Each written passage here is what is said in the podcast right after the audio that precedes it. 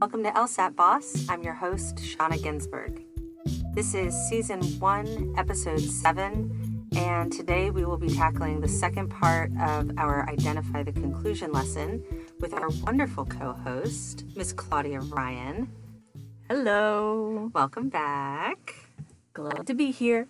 We told our listeners last time that we were going to make you tackle another conclusion question, and we intend to keep our promise. Oh boy. It's going to be great. about brown butter cookies, so at least it'll be a delicious question, even Did if it's a hard some? one. I did, of course I did. Added some extra salt this time. Where are they? They're gone. Well, I'm leaving. Uh, thank you for inviting me. yeah, but you're also here because you serve dual roles.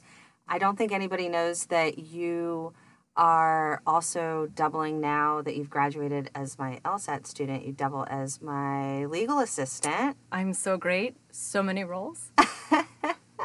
You've been doing some really cool work, and I think what was really cool about seeing you on your first day was how you were able to pretty quickly kind of synthesize some really cool logical reasoning skills from LSAT prep right into your legal assistant work. I was hoping you hadn't noticed that.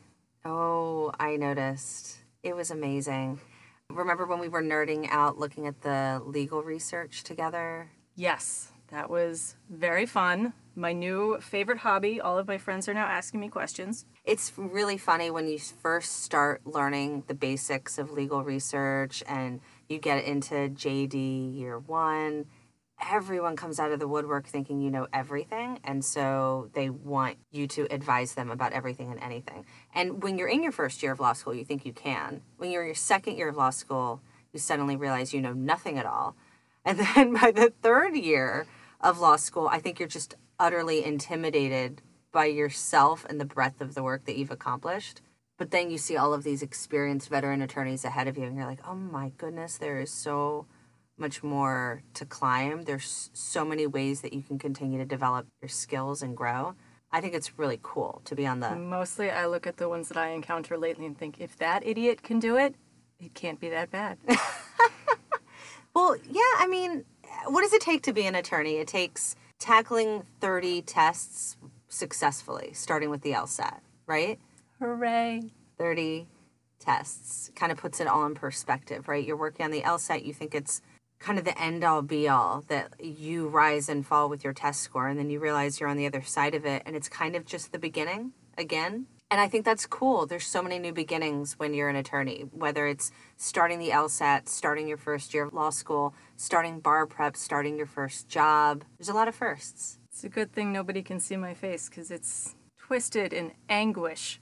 it's a long process. I was just working on the five year plan with another student, and it really puts things in perspective, right? The LSAT is practically a blip on the radar, and that can be overwhelming, but at the same time, it also demystifies the LSAT a bit. It's kind of just another test when you get down to it. I'm banking on all of my problems being solved by the upcoming climate wars, so. Don't have a five year plan yet, guys. Well, I hope you have a plan to finish your LSAT prep, a plan to perform at your best potential, a plan to get all of your applications out on time, whatever the climate is like, because you're still going to need lawyers. In fact, maybe we'll need more of them. Yes, Right. operating from our bunkers underneath the desert that is soon to be Maryland. Hey, and saving the world. That too, I guess. Um, we're also going to hit you with some myth busters. How about one right now? I want a Mythbuster. Okay, and that's it. That's that's how we get one. The first mythbuster today is we'll start with the myth. Myth, if you have anxiety, that's not a legitimate reason to test with accommodations. That's the myth. It's definitely a myth. Definitely a myth. Definitely. Let's bust that myth wide open. Do it. Anxiety, if it is diagnosed on the DSM 5 criteria scale as generalized anxiety disorder or any form of anxiety which causes a functional limitation on test day, Crippling existential terror. Does that count? absolutely. We would call that emotional symptoms Sure. stress, panic, dread, catastrophizing, things like that, that can lead to physical symptoms or the most hated symptoms of all, the cognitive symptoms that lead to freeze, distraction, having to reread instructions over and over that are relatively simple. Trying to climb out windows, No, that wouldn't be a hide co- under desks. it's not so much a cognitive issue. Definitely a physical. We would call that um, fidgety. Fidgety. Okay. yes, fidgety.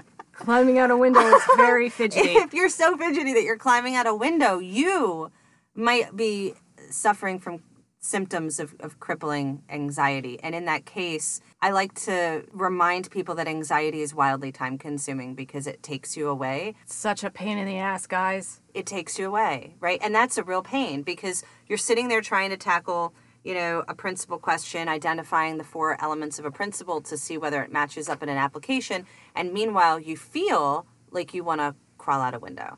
And if that's happening and that is so time consuming and it's impacting your ability to show your potential on the LSAT, then of course that is a reason to test with accommodations. And we work with many people. We help them with their accommodations paperwork. They tell us they have test anxiety. We go through some diagnostic criteria with them to make sure that they qualify because they have a functional limitation on test day. That is the legal term that warrants accommodations. Legal term. She nailed it right there. I am an attorney. Damn. I've got a real knack for using legal terms. you think this was her job or something, I know. guys? Yes. So that is myth number one busted. Busted. So busted. So busted. All right, let's get started with identify the conclusion part two.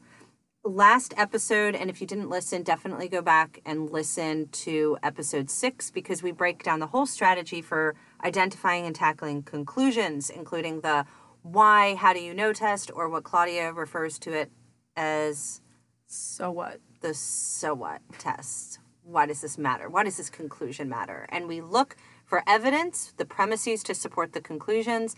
Once we are sure we found the conclusion, then we're ready to go to the next step, which is our strategy for processing and eliminating wrong answers. And the right answer choice will basically include the same words from the conclusion that you marked up in the argument. Now, I use the word basically for a really important reason. They don't always use the same exact words, and that brings us to today's lesson. We're going to talk about transitional words and phrases, and we're going to talk about what words constitute good substitutes that you could use in place of a word you found in a passage or argument, and what words would not count as substitutes.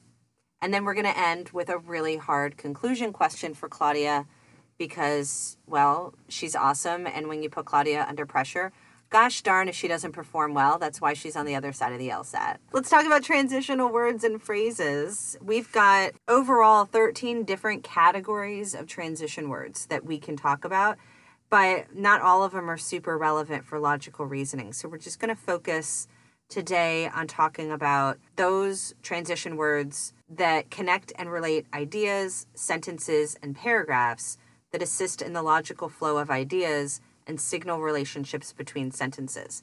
Usually, these are words that we don't even think about. And then sometimes when we start thinking about the words, we think about them in such a basic sense that we don't really think about them in the broader situation. And the word, however, I think is a really good example because just today I was looking in an old prep test. I think it was prep test 54. And it had the That word was my however. favorite test, by the way. 54. Really? I don't remember. You're so sure though. and I'm looking at you with like the utmost sincerity. Like you like 54 too? Because I'm geeking out about 54 right now. And I actually took this uh, question and we're going to be using it in the role episode because I like it so much. You're so, innocent. It's I, precious. and I love 54. Okay, so um, this question used, however, as if it was describing a quantity, but it was at the beginning of a sentence, and it and it basically gave the conclusion in the first sentence, and then after that, it was a premise to support the conclusion, but it said, however much da da da da da there is, da da da, right? And so it's not the same thing as however, comma da da da da, da, right? However much, however many. That, however, is not a transition word. However, That's an annoying word meant to throw you off. exactly. Exactly. It's meant to fuck your day right up. Yeah, however, without a comma afterwards, totally meant to ruin your day. And if we study the transition words a little bit more thoroughly, then not only do we look at the transition word, but also the comma right after it. Commas will get you every time, Yeah. Or not get you every time. because we're super, super focused on them, right? It's semantic analysis. It's looking at words and the relationship between words. And if punctuation separates them, well, we better be sure to pause and think about its meaning. Next week, Shana's going to have a rap about punctuation for you guys. Oh my god, I would love to rap Don't about do punctuation. All right, category number one to signal addition of ideas. These are the basic ones that we all know, and also besides, furthermore, moreover, equally important. But when I say that this is a category of words that signals an addition of ideas, it means that these words do not signal what, Claudia? The conclusion. Exactly right. And guys, we did not prepare for that pop quiz question. no, we didn't, guys. She's just that smart. Great tutoring. Great tutoring. I think what's hard about the addition of idea transition words is words like furthermore and moreover. Because when you see them at the tail end of an argument, you do think, uh, you know, naturally the tail end of the argument is where the conclusion is. And so I think our brain sometimes accepts it as a conclusion. It's never, never a conclusion transition word.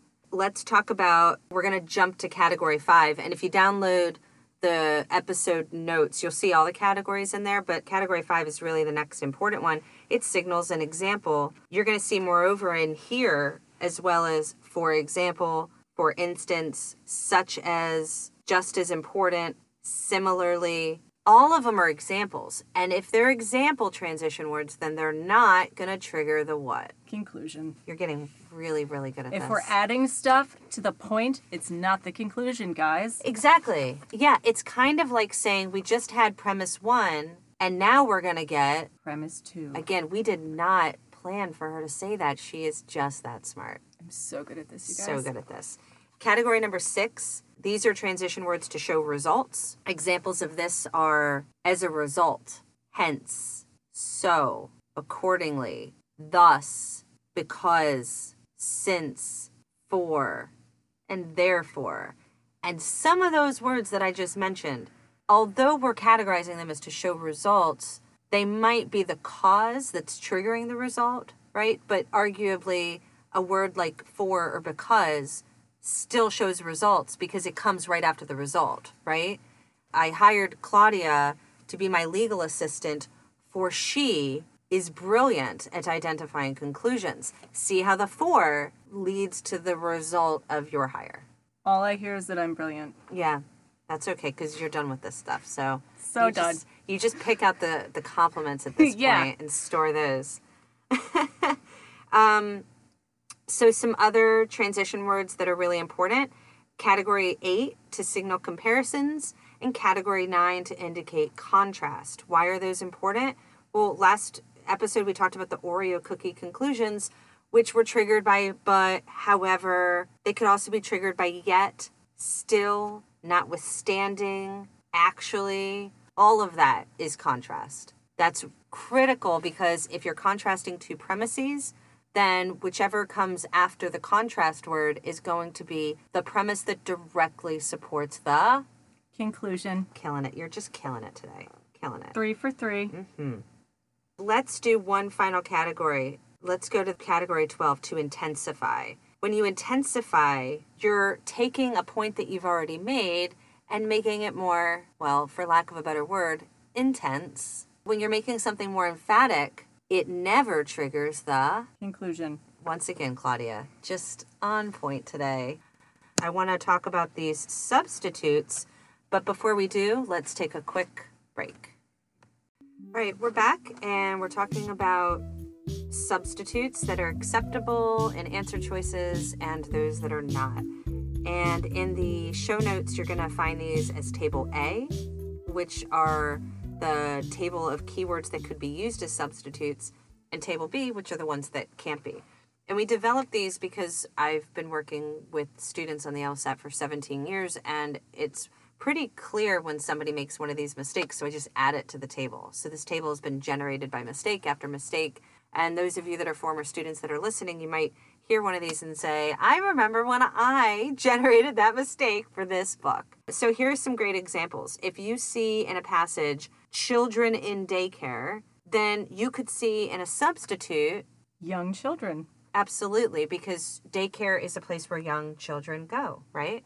If you saw having the trait of succumbing to a virus, you could see something like, Susceptibility. but you could also see something like, Characteristic. because having a trait is having a characteristic, and succumbing to a virus makes you susceptible, right? Or it shows a susceptibility. If you have the freedom to choose your friends, then you could substitute that with, A given freedom. but you couldn't substitute it with the freedoms or all freedoms because this was a specific freedom. This was a freedom to choose your friends. So a given freedom is okay. If you see the phrase, let nature take its course, then it's possible in an answer choice that you won't see it in the exact same phrasing. But it might say then that if you let nature take its course, that's the same thing as saying humans should not Intervene. intervene. You sound like one of those dictionaries when you push the button on the the audio on the dictionary on the internet. You're very good at it. I made a new one today that I added. If something cannot be fulfilled anonymously, then that's the same thing as saying you must know the source of the gratitude. And I couldn't have Claudia do that one because she didn't know that one yet. If it cannot be fulfilled anonymously, it's like a double negative, which means that it must be known, anonymous, right? Sourced. So must know the source of the gratitude. Now, as far as those words that can't be substitutes, if you saw in a passage something about a socially responsible business, you would have to eliminate an answer choice that redefines it as A business that opposes unsanitary working conditions. you might want or prefer a business that opposes unsanitary working conditions, but that's not the same thing as social responsibility. Sanitation is about health, not social. If you have a reasonable expectation, like you reasonably expect it's going to snow today, that is not the same thing as Knowledge or a guarantee. Right. You can't know it's going to snow if you just reasonably expect it. If you say you like all flavors of ice cream except for chocolate, you cannot select an answer choice that says, Any flavor. because you don't want any flavor. You don't want chocolate. I think that's enough examples. It gives you an idea of how closely we're looking at language. We can't just look at the words of the conclusion and say, I demand that they're there in the answer choice because you might not see them there. Right? Precisely. All right. And so with that, we can now turn to the practice question of the day. All right, Claudia, do you want to go ahead and read the question and all the answers? Sure do. All right, go for it. Every baker strives to increase the amount of chocolate in their chocolate chip cookies, for this increases enjoyment for cookie loving customers and the likelihood they will return. But not all efforts to increase chocolate in chocolate chip cookies are beneficial to the baker's business as a whole. Often, attempts to increase chocolate quantities decrease the number of non chocolate loving customers, which clearly harms the profits. Which one of the following most accurately expresses the main conclusion of the baker's argument? A. If an action taken to secure the survival of a bakery fails to enhance the profits of the business, that action cannot be good for the business as a whole. B. Some measures taken by a bakery to increase chocolate and chocolate chip cookies fail to be beneficial to the bakery as a whole. C. Only if the interests of the non chocolate loving customers coincide with that of the bakery will adding chocolate to chocolate chip cookies be beneficial to the bakery as a whole. D. There is no bakery that does not make efforts to increase the quality of chocolate in its cookies. E. Decreasing the number of non chocolate loving customers undermines the profits of a bakery. All right. So I promised you cookies. I mean, huh, I didn't actually give you real cookies, but I did give you a question about cookies. So False advertising, I could sue. if you get it right, I will make you cookies before the next episode. The answer is B. Some measures taken by a bakery to increase chocolate and chocolate, chocolate chip cookies fail to be beneficial to the bakery as a whole. All right. So what does that line up with in the argument? What did you identify in the argument as as the conclusion? But not all efforts to increase chocolate in the chocolate chip cookies are beneficial to the baker's business as a whole. And since we talked about transition words today, was there a transition word that caught your eye that made you focus in on that as the conclusion. But Yeah, absolutely. Right? And in this case, what comes after the but is another sentence and it begins with often. yes, often attempts to increase chocolate quantities decrease the number of non chocolate loving customers, which clearly harms the profits. And how'd you know that wasn't the conclusion? Because often just adds more information to the previous sentence. I would totally agree with that. In fact, it's support. Not only does it provide information, but it provides information that supports the sentence before it, right? It is supportive information, not independent information. So if we're doing the Y test and we go, I think that the conclusion is, but not all efforts to increase chocolate and chocolate chip cookies are beneficial to the baker's business as a whole. We go, why? How do you know? Well, it's that statement about what happens often, right? Exactly. Okay, okay. All right, great. So among the wrong answer choices, A is a conditional statement. It says if an action taken to secure the survival of a bakery fails to enhance the profits of the business, that action cannot be good for the business as a whole. That's not the same thing as what you underlined as the conclusion. Sometimes people like to persuade me that the answer they selected is right. But I it- would never do that. It's simple enough to just rely on the test, right? If you already applied the Y test and underlined the conclusion, then the question is is that language the same or is it substituted for what we underlined? For A, the answer is no. For B, not all efforts to increase chocolate chip cookies are beneficial. Not all efforts, meaning some measures taken, are not beneficial. And the language lines up really well with B, doesn't it? Because some is the same thing then as not all. Exactly. And I didn't put that in table A, but I could have said if you saw some or if you saw not all in a passage, then you could see Some. in the answer choice. Well, I think that was perfect. We're completing each other's sentences at this point, Claudia. Pretty much. I think that's pretty amazing. We are amazing. Um, obviously, that's definitely a sign that we've spent too much time together. Maybe that's a sign we should awkwardly transition into our final Mythbuster. Okay, so hey, Claudia, Hey, Shana.